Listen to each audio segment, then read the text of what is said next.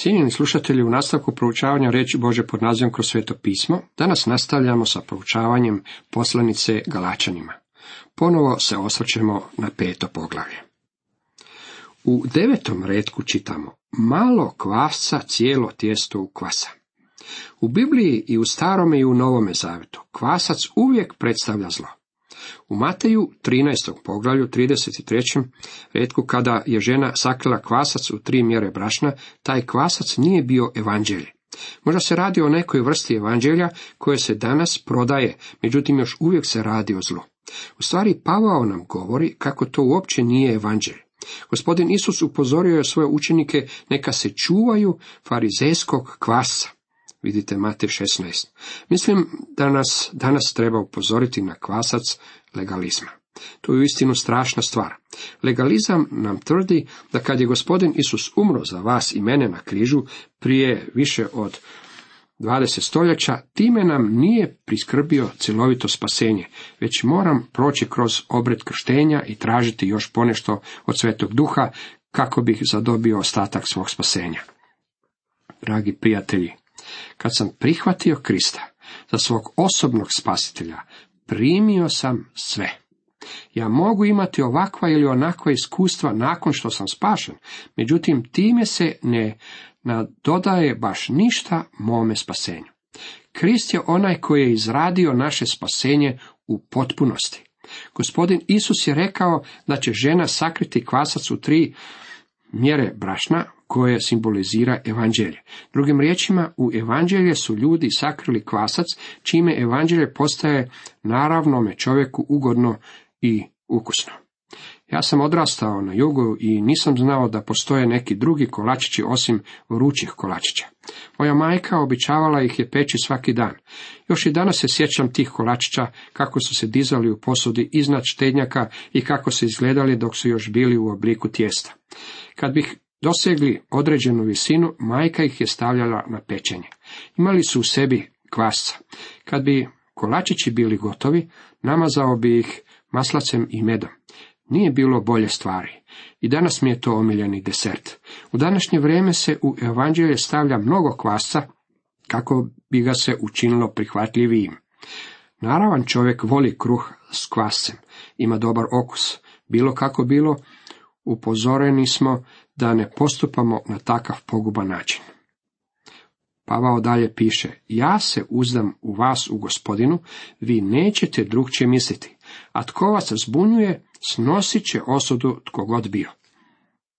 Pavao je vjerovao da će Galačani odmah odbaciti naučavanja judaizatora.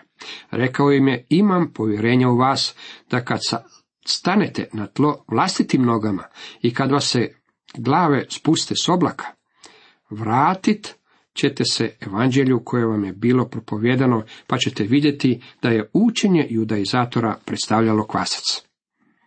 I dalje nastavlja, a ja, braćo, ako sve udilj propovjedam obrezanje, zašto me sve udilj progone? Onda je obeskrepljena sablazan križa. Vrlo je važno da obratimo pozornost na ovaj stih. Pavao pita, ako propovjedam obrezanje, zašto me onda progone? Ako dodajete bilo što evanđelju, time ga činite prihvatljivim.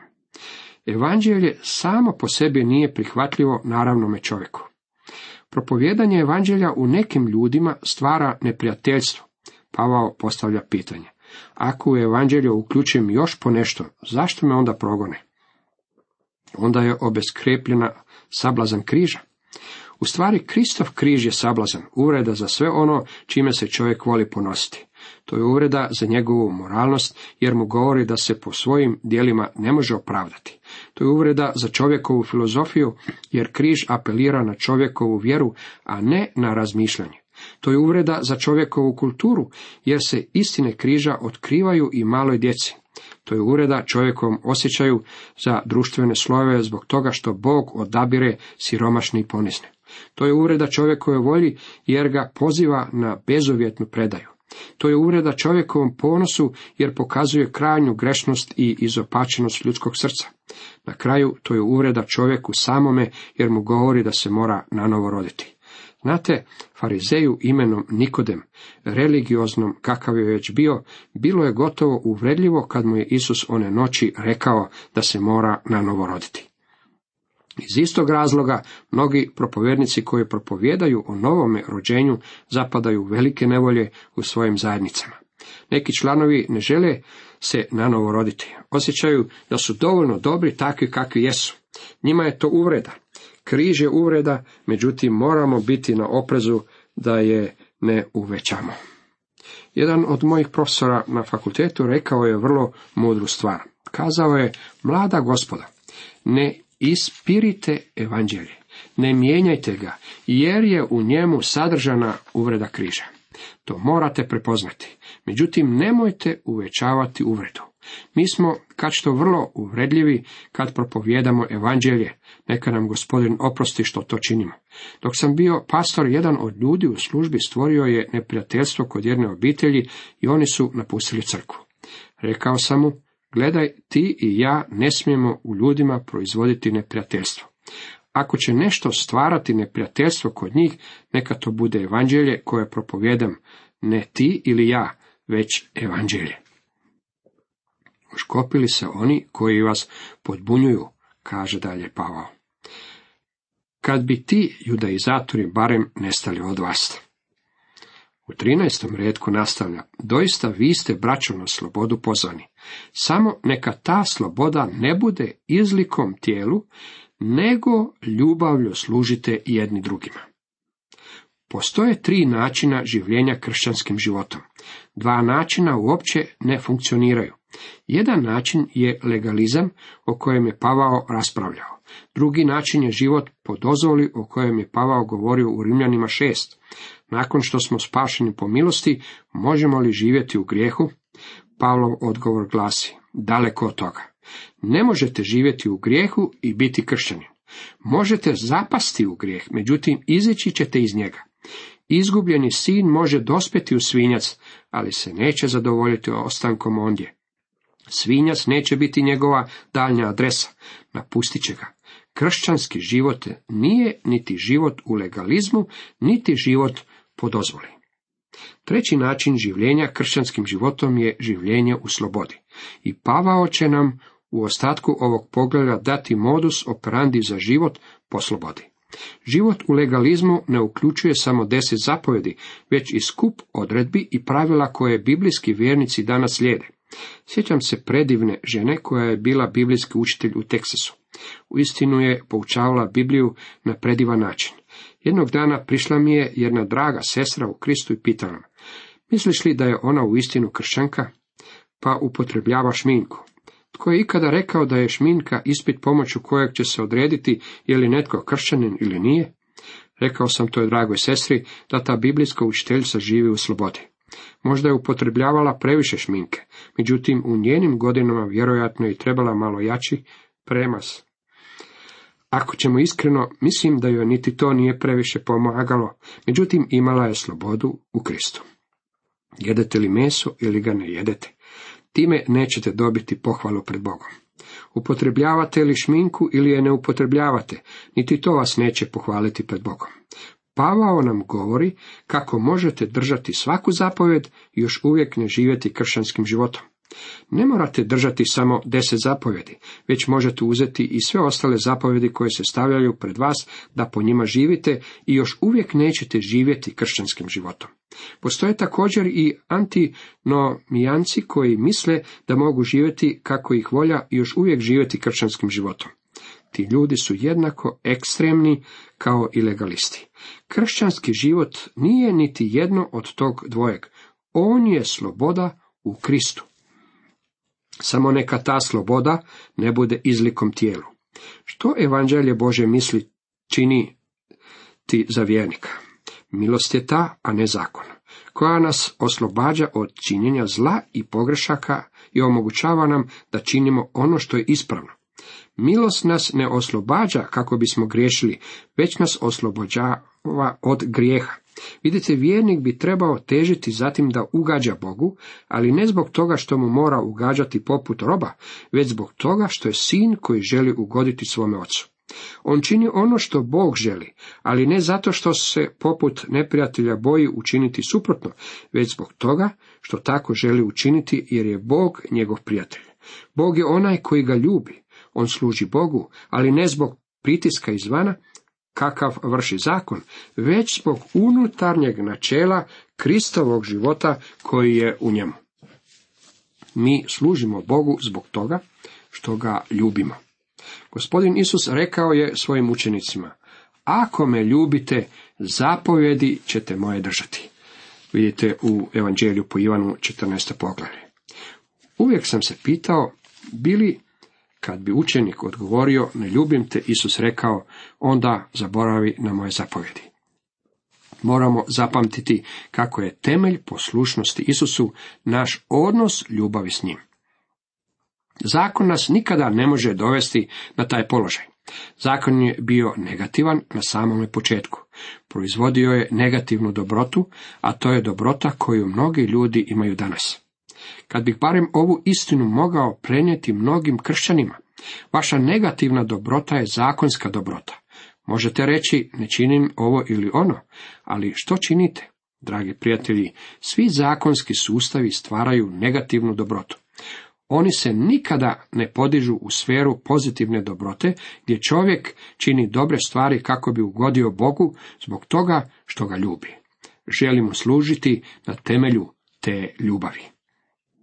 Pavao će to sažeti u vrlo jednostavnu tvrdnju, a zatim će pojačati značenje te tvrdnje. Da sav je zakon ispunjen u jednoj jedinoj riječi, u ovoj ljubi bližnjega svoga kao sebe samoga.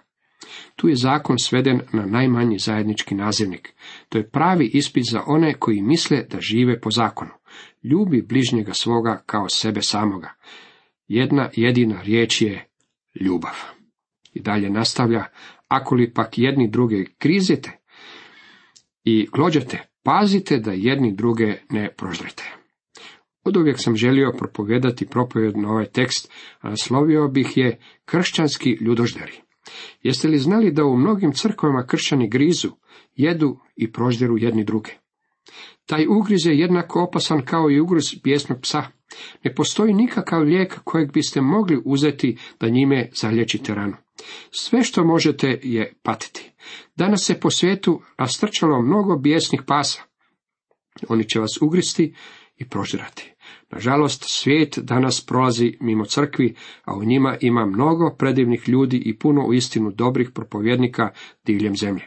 Međutim, životi kojima žive neki kršćani drže ljude koji promatraju sve to na dalekoj udaljenosti od crkve. Osobno znam za nekoliko primjera takvih ljudi. Znam za crkve u kojima kršćani nemaju ljubavi jedni prema drugima, već samo grizu i proždiru jedni druge. To je užasna stvar. U nastavku spasenje po vjeri i življenje po duhu stvara rodove duha. Pavao će nam sada oslikati koji je kontrast između življenja po strastima tijela i življenja po duhu. U cijelom odjeljku iznesen nam je modus operandi. Ulazeći u ovaj vrlo važni odjeljak, želim iznijeti rekapitulaciju i svezati je onime što smo već imali. U ovome odjeljku tema je posvećenje po duhu. Pavao nam je rekao da se čvrsto držimo u slobodi za koju nas Krist oslobodi. Od čega nas je to Krist oslobodio? Pavao nam je spomenuo već nekoliko stvari u ovoj poslanici. U prvome poglavlju u četvrtom stihu rečeno nam je da nas je oslobodio od sadašnjega svijeta opakoga. Drugim riječima, ne trebamo više služiti svijetu. Zatim u drugom poglavlju u dvadesetom stihu rečeno nam je živim, ali ne više ja. Vi i ja ne možemo živjeti kršćanskim životom, već ga Krist može živjeti kroz nas. Kakva predivna sloboda! U trećem poglavlju, u 13. stihu, Pavao nam govori kako smo izbavljeni od prokletstva zakona. Izbavljeni smo od osude i prokletstva koje nam slijedi po zakonu. U stvari, izbavljeni smo i od samoga zakona. A kada dođe punina vremena, odasla Bog sina svoga, od žene bi rođen, zakonu podložan, da podložnike zakona otkupi, te primimo posinstvo. Sada će nam Pavao iznijeti kontrast između toga što to znači živjeti prema požudama tijela i živjeti po duhu. Hoću reći, po duhu živite, pa nećete ugađati požudi tijela. U ovom nam je stihu izneseno veliko načelo kršćanskog življenja. Po duhu živite. Riječ za živite je grčka riječ peripateo, što znači jednostavno hodati gore i dolje. Ta se grčka riječ upotrebljavala za filozofsku školu u Ateni, u kojoj je učitelj hodao gore dolje dok je poučavao. Načelo koje se prenosi nama je da hodimo u duhu. Ako to činimo, tada nećemo ugađati požudama tijela. Riječ požuda u obliku u kojem se danas upotrebljava ima negativne i zle konotacije koje grčka riječ nema. Požuda tijela odnosi se na želje tijela, kojih većina nije nemoralna, već dolaze od tijela, glazba, umjetnost, djela onih koji žele činiti dobro i tako dalje. Postoje mnoge stvari koje same po sebi nisu zle, međutim lako mogu zauzeti mjesto namijenjeno duhovnim stvarima. Neki kršćani mogu se do te mjere početi baviti svojim hobijem da im on uzme vrijeme namijenjeno proučavanju Bože riječi. Mnogi kršćani provode mnogo vremena u štovanju ispred idiotske kutije koju nazivamo televizor. Nemojte me pogrešno shvatiti, ja gledam televiziju. Nisam ni pod kakvim zakonom koji bi mi govorio da ne smijem gledati televiziju. Postoje programi u kojima se može uživati, međutim gledanje televizije je želja tijela. Ako vas to odlači od onoga što je duhovno, tada je to pogrešna zabava. I dalje Pavao nastavlja, jer tijelo žudi protiv duha, a duh protiv tijela. Doista to se jedno drugomu protivi da ne činite što hoćete.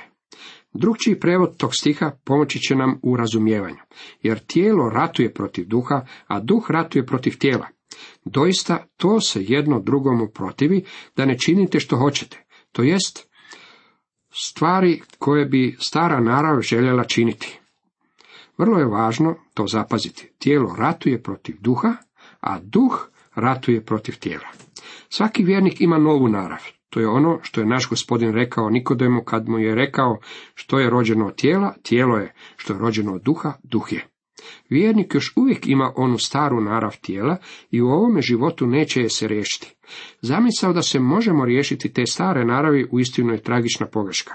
Ivan je rekao u prvoj Ivanove 1.8. Reknemo li da grijeha nemamo, sami sebe varamo i istine nema u nama. Dragi prijatelji, ako u vama nema istine, tada morate biti lažljivci. Time se savršenog pojedinca stavlja u položaj lažljivca. Imamo dvije naravi, staru i novu. To je ono što Pavao objašnjava u posljednjem dijelu poslanice Rimljanima.